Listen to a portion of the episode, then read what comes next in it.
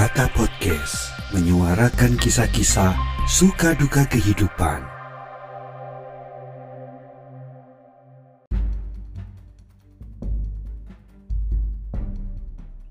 Halo para pendengar podcast Kali ini kata podcast kedatangan seorang tamu yang luar biasa nih namanya Bang Jul. Bang Jul ini adalah seseorang yang concern di bidang perpinjolan. Hari ini ada kejadian bahwa ada teror di Makassar. Itu sebuah bom. Tetapi ternyata perilaku-perilaku pinjol ini melalui debt kolektornya juga lebih daripada teroris itu sendiri. Kalau mereka teror fisik, tapi untuk pinjol ini mereka menteror mental dan psikologis. Kalau fisik mungkin kalau nggak meninggal ada yang bisa diobati di rumah sakit. Tapi kalau psikis ini walahu alam wisahab ini sembuhnya. Halo Bang Jul, apa kabar? Halo Bang, Alhamdulillah sehat. Sehat ya, gimana? Uh, hari ini sibuk nggak? Ya begitu aja lah ngejalanin aktivitas sehari-hari. Waduh, minggu-minggu digasak ya, nggak ada libur ya. Jadi Mas Jul, ini ceritanya kayaknya Indonesia lagi dikepung pinjol nih Mas Jul. Menurut uh, iya. seorang Mas Jul, pinjol ini apa sih kok jadi merebak seperti ini? Kira-kira kayak gitu Mas Jul, kenapa ya? Kalau menurut pandangan saya sih racun ya. Racun ya? Tapi racun yang iya. bisa iya. membuat orang bisa ketagihan kok atau apa ini kok jumlahnya sangat tinggi sekali. Padahal menurut data statistik yang baru saya baca di satu website itu kalau nggak salah di uh, di Kompas itu pernah menyinggung masalah pinjol. Gagal bayar itu sampai 90% persen loh Mas Jul. Iya, saya juga uh, akhir-akhir ini sempat kaget juga karena dari dari 2020 sampai sekarang itu tuh pinjol semakin menggila ya maksudnya tuh uh, banyak gitu banyak orang-orang yang bermain di situ gitu. Entah itu bermain atau uh, melakukan ya si pelaku pinjol itu sendiri gitu. Iya. Memang kita lagi ngalamin satu uh, ada dua hal sih uh, oke aku panggilnya Bang Jul aja ya biar enak ya. Bang Jul yeah, ada yeah. dua hal memang yang mengganggu gak hanya di Indonesia tapi di negara-negara pada umumnya tapi kerasa banget di Indonesia. Yaitu nomor satu masalah COVID itu sendiri ya Bang Jul ya. Ya, tapi betul. yang kedua ini punya imbas pada dunia ekonomi.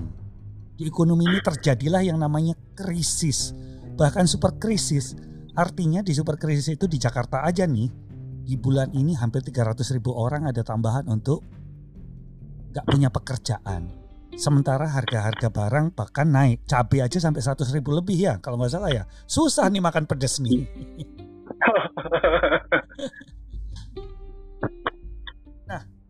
dua hal inilah yang mungkin juga memicu ada yang ingin mencari uang gampang, ada juga yang nggak ada pilihan lain. Kali kayak gitu Bang Jul ya? Uh, menurut hemat saya sih seperti itu. Menurut hemat saya, uh, dua hal itu tuh berkaitan memang dengan membludaknya orang-orang mencari jalan pintas untuk pergi ke pinjol ya pinjaman online karena emang uh, syarat-syarat pun nggak begitu susah kan dan kita hanya membutuhkan data diri terus smartphone ya. udah bisa cair gitu kan. Ah iya betul betul betul. Ada sih yang minta slip gaji dan apanya. Bahkan gue baca di FB itu banyak sekali orang yang bikinin NPWP slip gaji bahkan KTP palsu. Artinya tindakan kriminal ini merebak gitu loh menjadi uh, harum gitu loh. Padahal satu kegiatan yang nggak nggak bener itu kayaknya. Gitu bang Jo.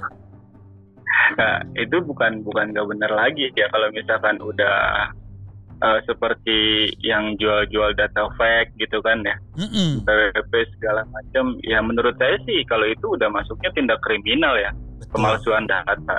Pemalsuan data. Nah kalau kita ngomong kriminal berarti dalam dunia perpinjolan ini kayaknya ada dua kubu, yang satu ilegal, yang satu legal. Di tengah-tengahnya ada legal, rasa ilegal gitu kan.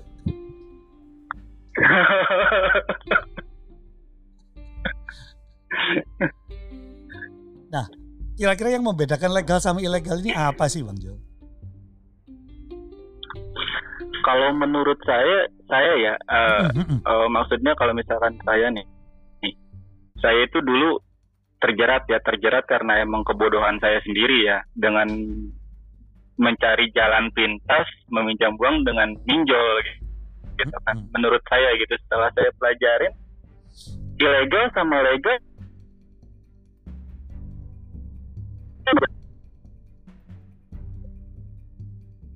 sama aja ya atau kayak gimana? Ya hampir sama ya, mirip-mirip sih dengan apa uh, penagihan ya. Semisal dari penagihan gitu. Kalau misalkan dari penagihan menurut saya sih ya 11 12 ya mungkin kalau legal sedikit ngerem lah gitu ya ada remnya kalau misalkan ilegal kan udah menggila ya kan waduh luar biasa sekali artinya uh, dua-duanya kalau dari sisi debt kolektornya ini bisa menyentuh pidana juga loh Bang Jul. Kalau misalnya memaki-maki, melakukan penistaan, kayak gitu kan masuk juga. Akhirnya eh, apa namanya menjelekkan nama baik seseorang dan sebagainya. Kayak gitu kan mulai menyentuh-nyentuh pidana nih. Kayaknya tombol pidana ini mulai tersentuh nih Bang Jul. Nah, itu dia uh, yang membuat saya berpikir untuk galba ya waktu itu ya memutuskan untuk galba itu karena emang kalau misalkan bicara masalah hukum, kalau misalkan hutang, hutang piutang itu, itu kan antara pribadi, misalkan saya dengan perusahaan si pinjolnya, hmm. dan penagihan pun harus sesuai SOP yang udah diterapkan kan. Kalau misalkan udah bentak-bentak segala macamnya, itu udah udah bisa kita bawa jalur hukum menurut saya. Tapi kalau misalkan ilegal ya ilegal nggak usah diomongin lagi ya kalau ilegal. Kalau misalkan ilegal ke jalur hukum itu lebih enak gitu. Cuma uh, gimana ya? Susah juga intinya nah itu susah itu sebetulnya adalah apakah mereka menindaklanjuti laporan kita, apakah mereka menindaklanjuti laporan masyarakat gitu ya. Memang mereka satu sisi punya utang gitu kan, tapi di sisi lain kalau ilegal jelas-jelas banyak hal yang dilanggar oleh mereka. Satu, kan ada bunga ya Bang Juli ya. Kok nggak dipotong pajak PPh pasal 23? Itu PBDR itu ada eh, penghasilan bunga itu harus dipotong pajak kita. Artinya kalau nggak dipotong itu sanksinya 100% loh di undang-undang perpajakan kita. Itu aja udah kriminal, udah pidana. Kemudian yang kedua, kalau ilegal ini ya, udah mulai menyentuh masalah undang-undang ITE karena data pribadi mulai disadap ke kontak-kontak sebar kontak itu ya. Sebar kontak. Nah, nah itu udah ITE dalam undang-undang per, e, perusahaan atau bahkan perdata dan pidananya mereka juga gelap nggak ada izin nggak ada yang mereka ngaku ditanyain perusahaan apa namanya direkturnya siapa namanya kemudian aktenya nomor berapa akte pinjamnya mana itu nggak ada Bahkan ketika masuk ke rekening itu kalau saya lihat nggak ada nama perusahaannya. Artinya mereka sudah melanggar pidana KUHP, kemudian uh, undang-undang perpajakan, undang-undang dari uh, eh, ITE itu sendiri, tapi tetap merajalela. Memang SWI itu sampai sekarang sudah menutup sekitar 3000 untuk pinjol online, ya. Tapi 3000 kan banyak banget ya. Tapi ini buktinya Buktinya di aplikasi Google aja marak ya bang ya. Tapi kok mereka dibiarin aja gitu, yang ditangkap maling ayam gitu. Teroris sekarang ada hari ini ada teroris gitu loh. Di Makassar ada bom meledak di katedral.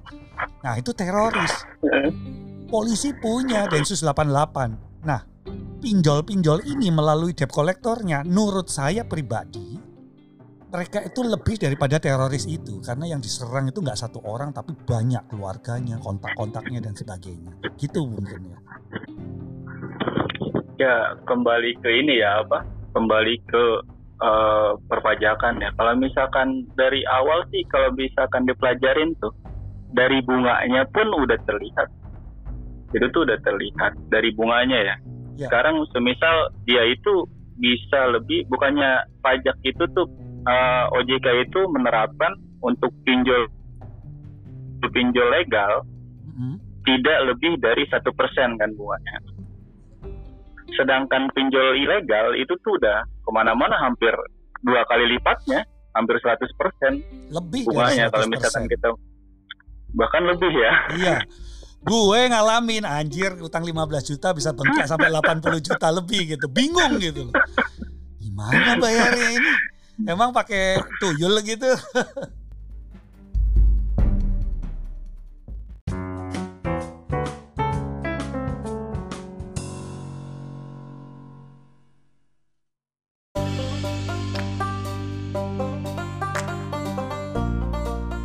Kacau. Nah untuk ini ya apa undang-undang ITE itu udah jelas menurut saya bang ya. Oh, Menurut gue tuh udah jelas bang. Sekarang dia itu bukan cuma uh, nyebarin data itu kan udah masuknya ini ya uh, undang-undang ITE ya. Iya betul. Nah, pencemaran nama baik itu udah udah udah jelas gitu kalau misalkan kita mau laporin. Dan emang menurut saya gini polisi pun ataupun invest apa uh, SWI Oh, oh. itu mereka juga menurut saya kewalahan ya Alah. kewalahan dalam artian ya ilegal ilegal itu kantornya di dalam goa bang Iya, kita nggak pernah tahu kantornya di mana gitu kan nggak tahu. Duit masuk aja tiba-tiba Iya. masuk. Nggak tahu ini dari PT apa dan apa ke rekening.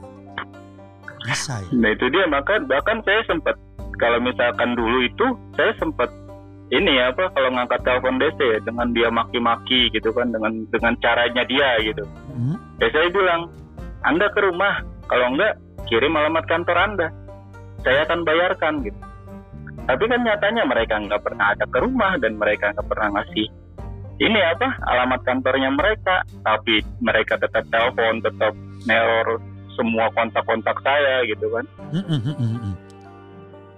Ini yang agak miris nih.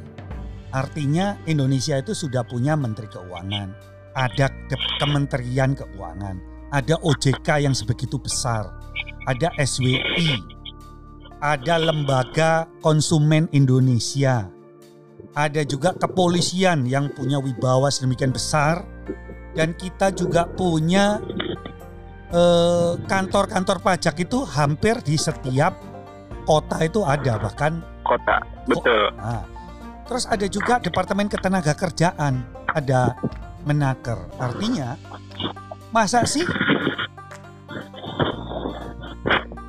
DC-DC ini nggak punya kontrak terhadap siapa dia kerja sama siapa sih? Upahnya di bawah UMR atau gimana sih? Kalau dia kerjanya cuma neror orang, bukankah itu tidak memenuhi kompetensi untuk bekerja? Tetapi ke mana semua itu bang? Semuanya itu hanya mengeluarkan siaran-siaran yang bagus memang dibaca, tetapi pada kesehariannya kita tetap menderita. Menurut Bang Jul gimana ini Bang Jul untuk melawan mereka ini Bang Jul? Nah itu dia bang. Makanya eh, menurut saya gimana ya ini nih yang yang dari dulu kami ya maksudnya saya pun ada grup gitu kan grup-grup eh, khususnya buat orang-orang yang emang galbay gitu. Kita juga udah udah nyari cara bagaimana gitu gimana caranya buat si pinjol-pinjol ilegal ini tuh hilang gitu di Indonesia. Tapi menurut saya nggak bakalan pernah hilang bang yang tadi nih kita bahas dari awal tuh awal kan sampai sekarang pinjol ilegal SW itu udah Jadi, menutup 3000 lebih ya Ya. pinjol ilegal mm-mm. jadi gini bang pinjol ilegal itu pagi digerebek sama SWI besoknya dia ganti nama. Ya, ya, ya, mungkin kalau misalkan menurut saya ya coba deh sekarang untuk korban-korban pinjol nih yang lagi gemeteran gitu kan yang lagi panik yang lagi nggak bisa makan coba deh.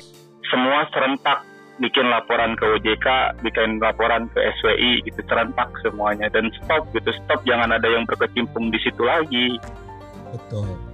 Cuman kok susah ya ngumpulin mereka itu ya walaupun mereka dalam satu grup. Gue punya grup sama sih. Grup susah gitu ya. Grup kire hore gitu. Jadi misalnya kire tapi hore hore kalau cair gitu kan. Gue juga sih. nah, Tetapi kalau di ayo diajak untuk bersama-sama untuk class action namanya kan class action ya. Kita sama-sama ke. OJK, kita Kementerian Keuangan, kita ke per- perpajakan, kita ke Kemenaker untuk ketenaga kerjaan, kita ke Lembaga Konsumen Indonesia, kita ke LBH untuk sama-sama menjadi satu suara. Gak usah nggak usah satu suara. Kepolisian aja ada yang namanya polsek ya. Kalau di satu sektor Ya, yang kecil gitu ya. Itu kita bisa Ah. gitu membuat posko-posko atau membuat satu surat yang ditandatangani oleh beberapa orang. Itu kok pada nggak mau? Itu paradoks itu buat gua. Kok mereka nggak mau ya Bang Jul ya kalau diajak sama-sama?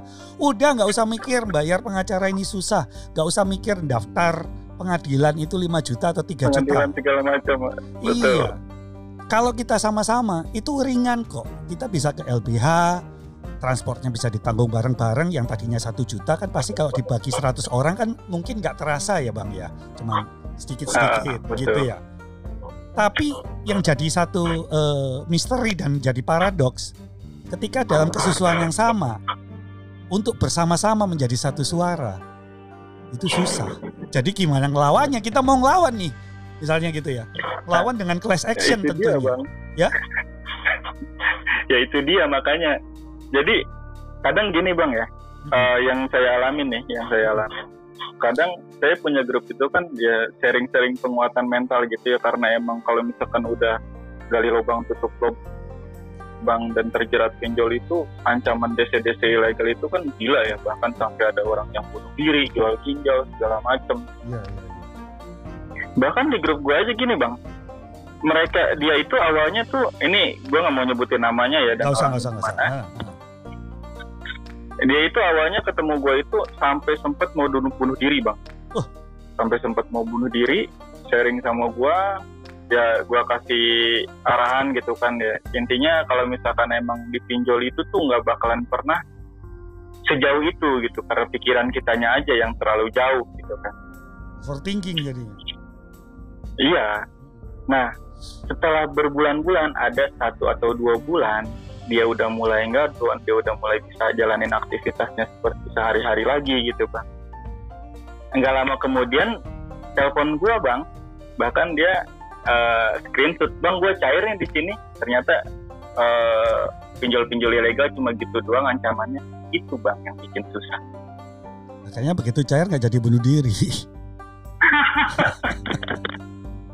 Jadi ya balik lagi ke awal apa pembahasan awal itu tadi di dalam di dalamnya itu tuh bukan cuma orang yang terjerat ya, Iya. banyak orang yang ya penjahat banyak bang, Banyak penipu juga. apalagi Ih, itu yang bikin yang bikin susah kita untuk uh, benar-benar membumi membumi hanguskan itu si pinjol-pinjol ilegal itu.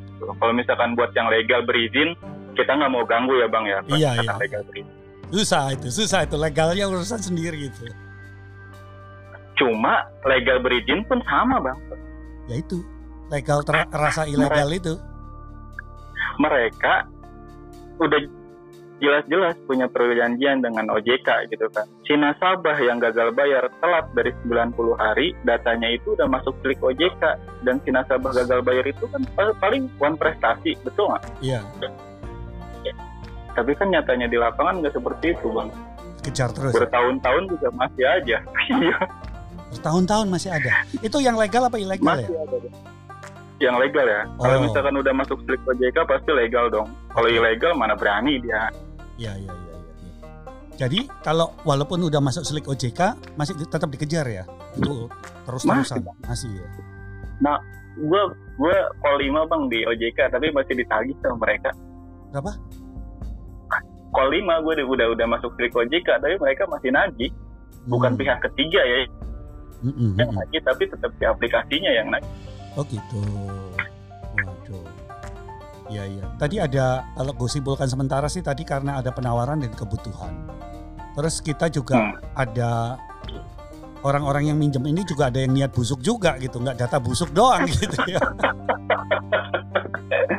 nah itu yang bikin susah bang Nah, jadi mana kriminal mana yang enggak. Kalau di legal itu ada eh, slik OJK dan lain-lain itu kan kepantau ya.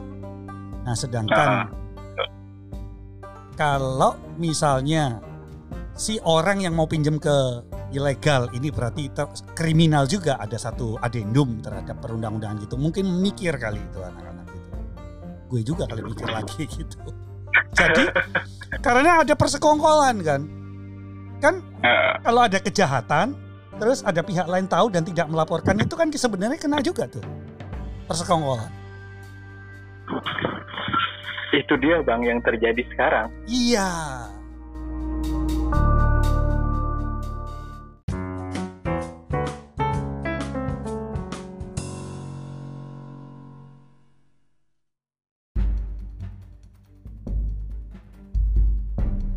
Bukannya mau melawan tapi bersekongkol walaupun dua-duanya musuhan gitu. Kacau.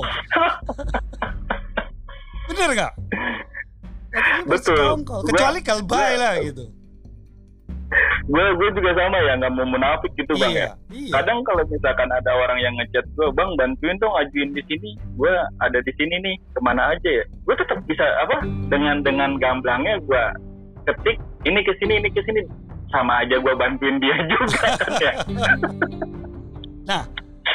Artinya, jadi peraturan itu kan eh, hukum itu tidak mengenal eh, kan buta ya, jadi nggak mengenal apa pun. Yang penting berlaku sama untuk semuanya, asas keadilan Betul. gitu.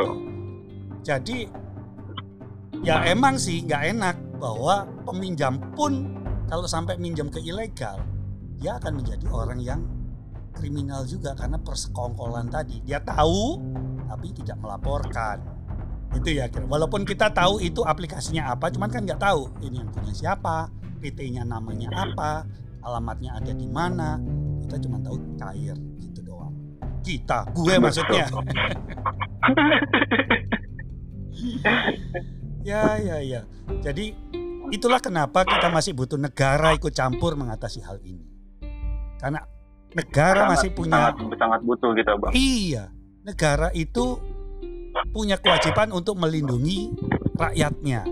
Kalau rakyatnya nakal ya disentil lah gitu lah. Rakyat nakal ini bukan hanya oh, gue nggak mau belain siapa-siapa sih. Tapi kalau hukum itu Betul. berlaku berlaku sama terhadap semua, gue juga nggak keberatan kalau minjol kok minjem ke eh, pinjol yang ilegal, maka itu tindakan pidana juga. Misalnya disosialisasikan hal-hal seperti itu mungkin kita akan jadi ngerti gue juga nggak nyalain gue terima kok karena mereka ngelindungi supaya kita nggak terjebak di galop tulap tadi gali lubang tutup lubang kayak gue. Coba kan tetap aja bang kalau misalkan untuk utang piutang tuh nggak bakalan bisa pidana ya. Kalau utang piutang Ke- kecuali kalau misalkan memang mereka menggunakan data-data palsu yang tadi itu, yang dari awal kita bahas itu. tapi kan kita tahu pasti mereka adalah kriminal pidana karena udah dia pasti nyadap kita dia nggak bayar pajak dia nggak punya izin tapi melakukan usaha itu perdata memang tapi di pidananya masih banyak itu bidik-bidik gitu. Kalau misal kan untuk ke pinjol ilegal pidananya udah banyak, tetap banyak. Cuma gua gua mau belain pinjol ilegal dulu nih ya. Untuk masalah sadap nih, untuk masalah penyadapan ya. Ya. Seribu persen mereka itu tuh nggak nyadap bang. Iya. Kenapa saya bilang kenapa ya? Gua gua nggak bilang mereka itu nggak nyadap. Dari awal kita masuk kita izinkan bang, mereka itu udah minta izin kita izinkan, jadi mereka nggak nyadap. Iya. Tapi ini bukan berdebat ya. Memang kita mengizinkan ya. Tapi kita nggak tahu gitu ternyata itu melanggar undang-undang UTE misalnya. Makanya itu ya yang udah jelas kalau misalkan untuk undang-undang ITE itu udah jelas melanggar bang. iya. Masalahnya kita izinkan. Bodoh juga gue. Sekarang gue kelabakan anjing.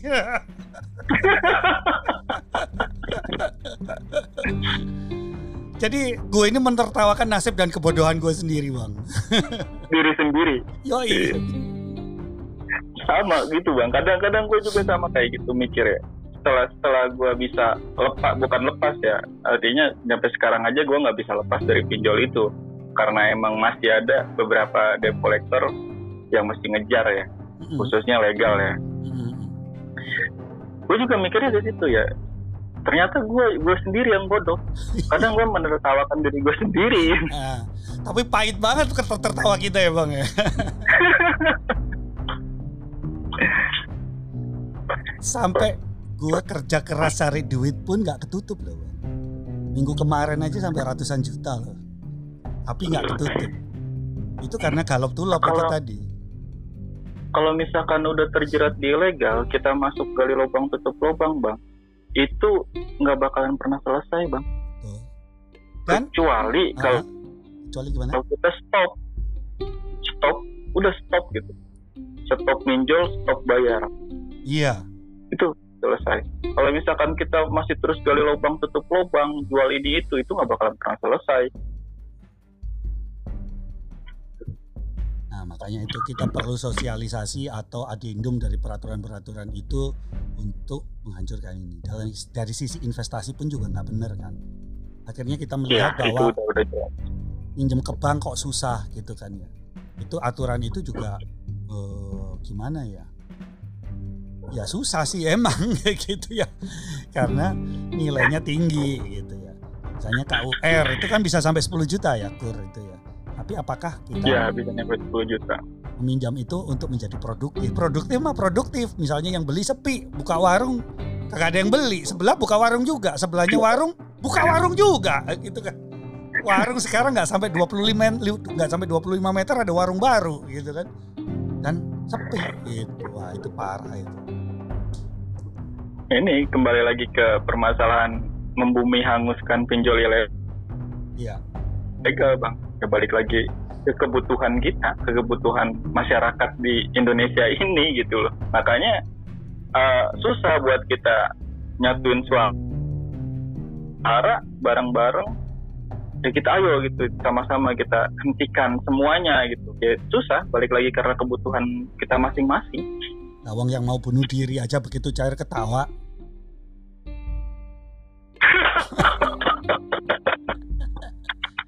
Ini kan aduh ya Allah gitu. Artinya betapa kebutuhan kita itu masih belum terpenuhi ya. Kita itu kan betul bang kebutuhan pangan, papan, sandang. Nggak usahlah sandang sama papan. Pangan aja udah susah sekarang. Lombok, cabe gitu udah naiknya sedemikian dahsyat. Beras masih ada udah mau impor. Aduh, pusing lagi nih. Ngomong apa maksudnya ini dunia ini gitu ya. Jadi Nah, kembali lagi itu ke itu eh, udah itu udah udah balik lagi ke pemerintah kita bang Nah, itulah sebabnya kita butuh negara untuk eh, melakukan sesuatu lah. Nah itu yang kita minta ke baik ke Kapolri maupun ke Presiden Jokowi maupun ke Bu Sri Mulyani Ketua OJK. Gua nggak tahu namanya karena geraknya juga nggak ke nggak ketahuan gitu kan. Apalagi Nggak SW ya. nggak kelihatan SW ini siapa gitu juga nggak ngerti gua. Nah salah satunya adalah menyatukan suara ini tadi membuat class action tadi ini masih belum kebet masih belum. Yang impian gua sih ada gak usah lah banyak-banyak 15 atau 20 orang aja mau class action gitu. Wah tuh fasilitasi deh. Fasilitasi apa? Misalnya mengenalkan dengan LBH dengan pengacara yang mau membuat somasinya atau apa. Masalah yang lain-lain sih nggak kerasa lah kalau ada cuman transport atau apa pun juga. Toh kalau bisa pers aja tuh. Pinjol-pinjol ilegal duitnya banyak. Pinjol-pinjol ilegal. Iya. Ah itu kan bisa diduitin gitu kan kira-kira kayak begitu. Ah, bang Jul. Eh, kembali ya? Gimana ini? Jadi dengan kesusahan-kesusahan itu masih punya harapan nggak bahwa pinjol-pinjol ini akan hancur gitu atau bisa mereda gitu bang setidaknya 40% lah bang harapan kita masih punya tapi negara ikut campur ya atau kita berjuang tapi sendiri negara harus Enggak, negara tetap kita harus kita butuh negara bang yang yang harus ikut campur dengan permasalahan ini. Betul. kenapa saya mengatakan seperti ini? Jelas-jelas di grup saya itu hampir eh, grup WhatsApp itu kan maksimalnya itu 250 orang ya bang. Heeh. Sekarang itu grup WhatsApp di gua itu ada eh, 6 grup dikali aja 250 orang. Berarti itu semua orang galbay kan. Tapi Iya. ketika gua tanya buat class action, Uh-uh. mereka nggak ada yang jawab satupun. Sama kayak di grup gue. Tapi keluhan ini tiap hari. Gue bilang ini, lu jangan ngeluh. Kalau gue ngeluh lebih panjang lagi. gitu kan. Dan gue juga sih berharap ya ini gue berharap banget. Ya mudah-mudahan didengar didengar sama pemerintah kita ya. Ya gue berharap tiap ada pengaduan tentang masalah pinjol yang disebar data atau segala macamnya ya permasalahan pinjol. Pihak kepolisian, OJK dan ya yang bersangkutan di